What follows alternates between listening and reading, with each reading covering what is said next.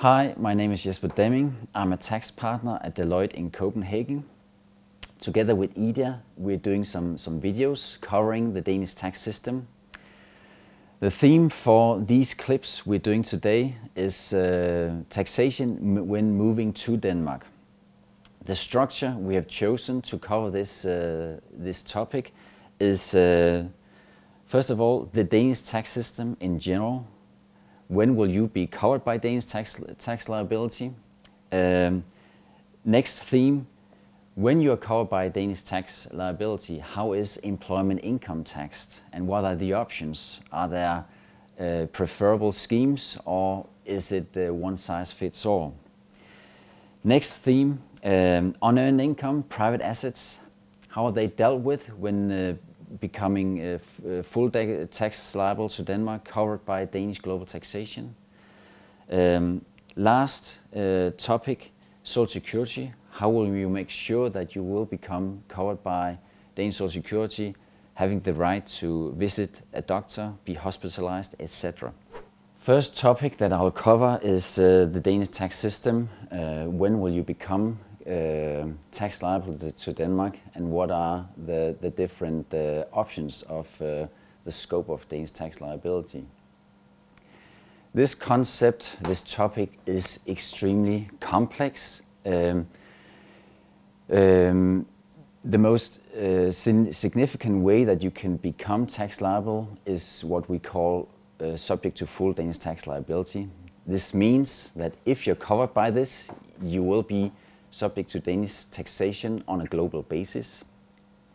This means that not only Danish sourced income will become tax liable to Denmark, but also income from abroad, irrespective of what country um, the income arises or the tax relevant uh, asset uh, is situated in. Um, again, this concept is, is, this topic is very complex, but you can say main rule is that if you move to Denmark take up residence in a rented or owned flat or house and have the intention of staying here for, for uh, and not uh, a period that cannot be defined as insignificant, then you will become covered by uh, full Danish tax liability, meaning that you will be subject to Danish taxes on a global basis. Um, that is the mainstream approach. There are again, the rules on this topic are very complex. So if you have a, a situation that uh, slightly deviates from what I've just told, you should uh, look up uh, advice.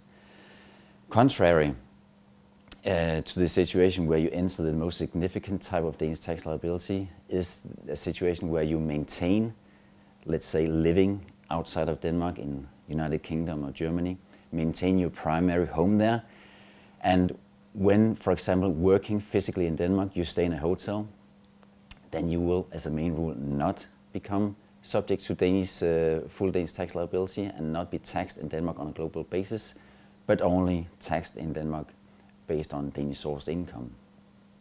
Um, yeah. Next topic will be um, when you become covered by Danish tax liability, what are the options in terms of taxation of employment income? Taxation of employment income. Um, I'll divide this up to two sections. The first one is uh, dealing with the Danish expat scheme. Um, the highest Danish um, marginal tax rate is approximately uh, 56%. And as a consequence of that very high uh, level of taxation, uh, Denmark has enacted um, a specific uh, tax scheme which allows for a significantly reduced rate taxation on employment income. The rate is uh, 32.84 taxation on employment income.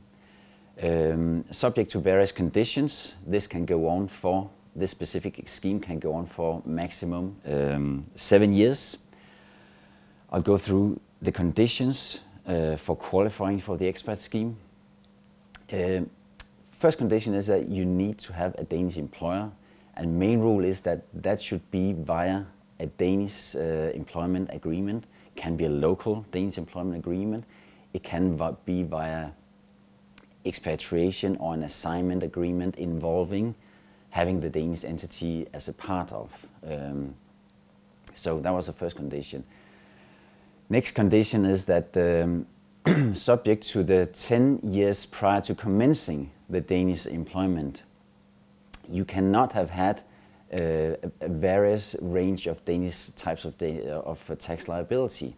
For example, main rule, rule, is that you cannot have been subject to Danish uh, taxation on employment income, on being a, a, remunerated member of the board of directors of a Danish company.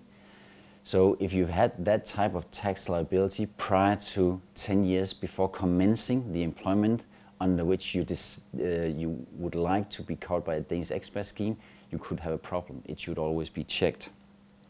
Uh, there's a minimum salary threshold to qualify.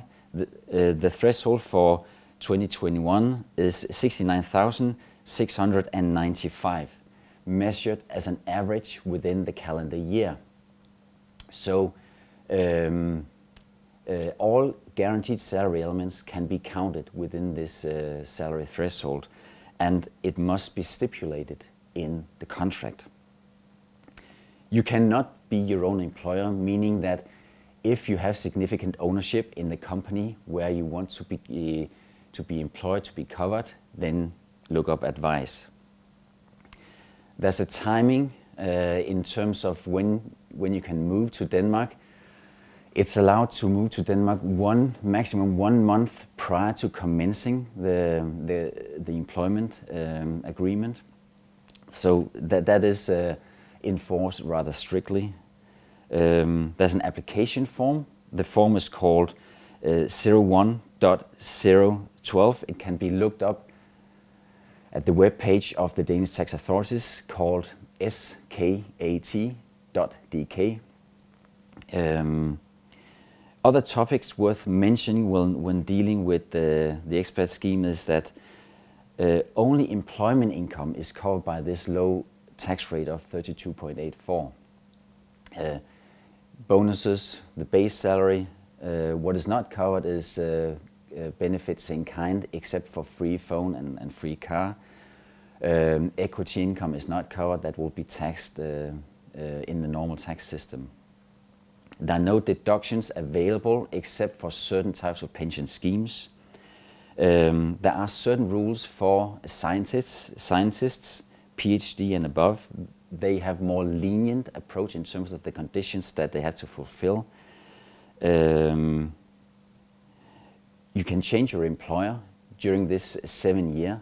You have one month of, of allowed gap between the old employer and the new employer. Um, actually, it is possible to enter the expat scheme uh, both when you move to Denmark and when you, let's say, go on staying in Sweden or Germany and commute to Denmark working for a Danish employer.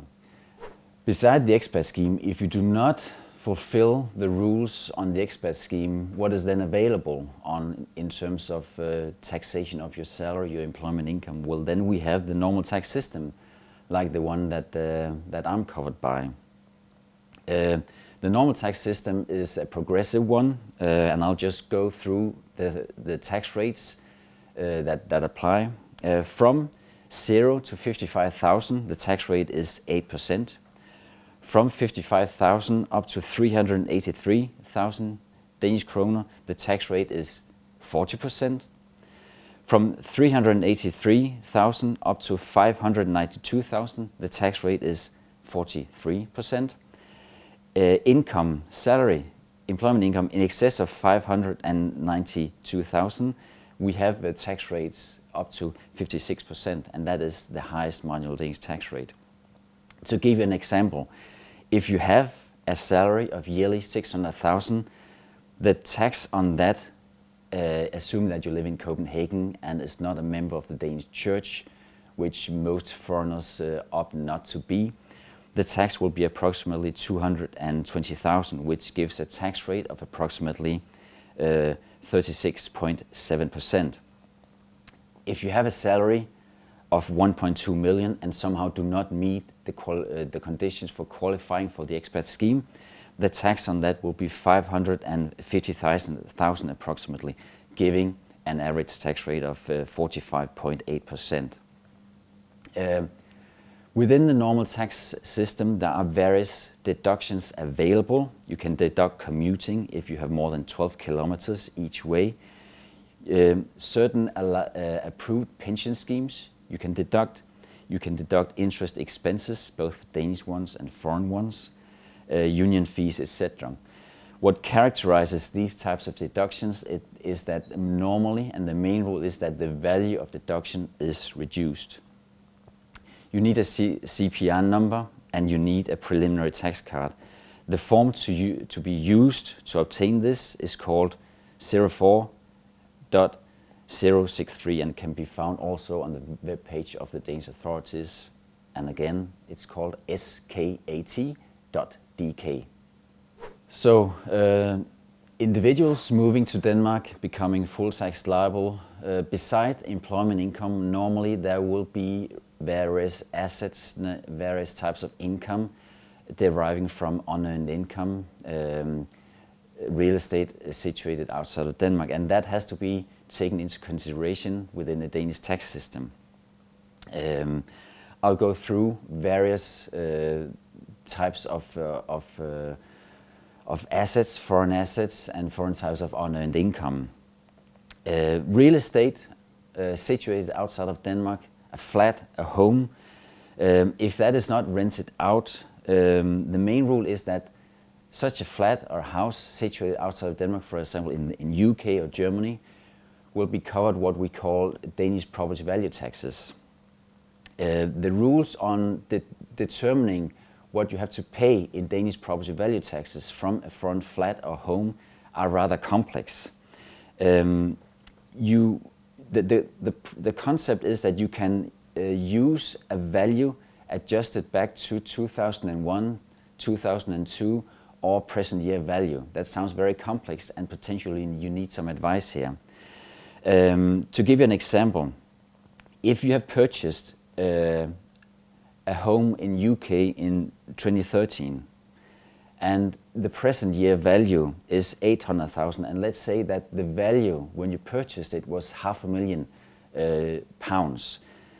Then the adjusted retroactive value which would be the basis for calculating the Danish property value tax will be 2.8 uh, 8 million 50,000 um, that will be the basis for calculating the Danish property value tax the property value tax is 1% of the basis up to uh, 3 million and 40,000 Danish kroner.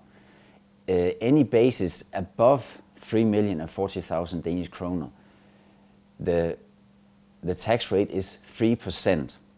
So in this example with the UK uh, home, um, where we have a adjusted value of 2.8 million 50,000, the payable Danish tax will be 1% of that, which equals 28,500 Danish kroner.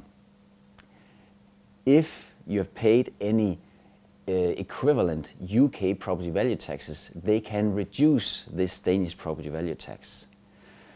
Another example, if you have a, a value that uh, adjusted backwards gives um, a Danish basis of 4 million Danish kroner, then you'll pay approximately 30,000 up to the value of 3 million, and then another 30,000 uh, of the value between 3 million and 4 million. So in total, 60,000 uh, Danish kroner payable and potentially reduced with uh, foreign property value taxes that are more or less equivalent to the Danish property value tax.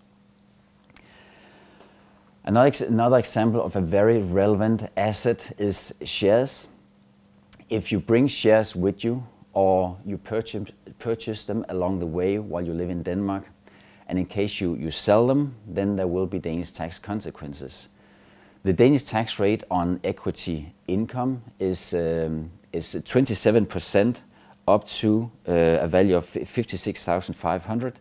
Any um, share income in excess of that amount will be taxed with the with 42%, which is the highest possible Danish tax rate on, share income. As you move to Denmark, uh, uh, the share will be awarded a step-up value. So the acquisition price for Danish tax purposes will be the value uh, at the date you arrived in Denmark. It's very important that you register the ownership of a share in order to, at a later stage, be able to deduct a potential loss. Very important. Another very relevant assets for foreigners, foreigners arriving in Denmark are funds, ETFs, which contrary to ordinary individual shares are taxed not when they're sold, but on, on a basis we call mark-to-market principle. It means that um, the increase in value of a fund, uh, mutual fund, ETF, is taxed based on the organic increase in value during the year, even though you haven't sold it.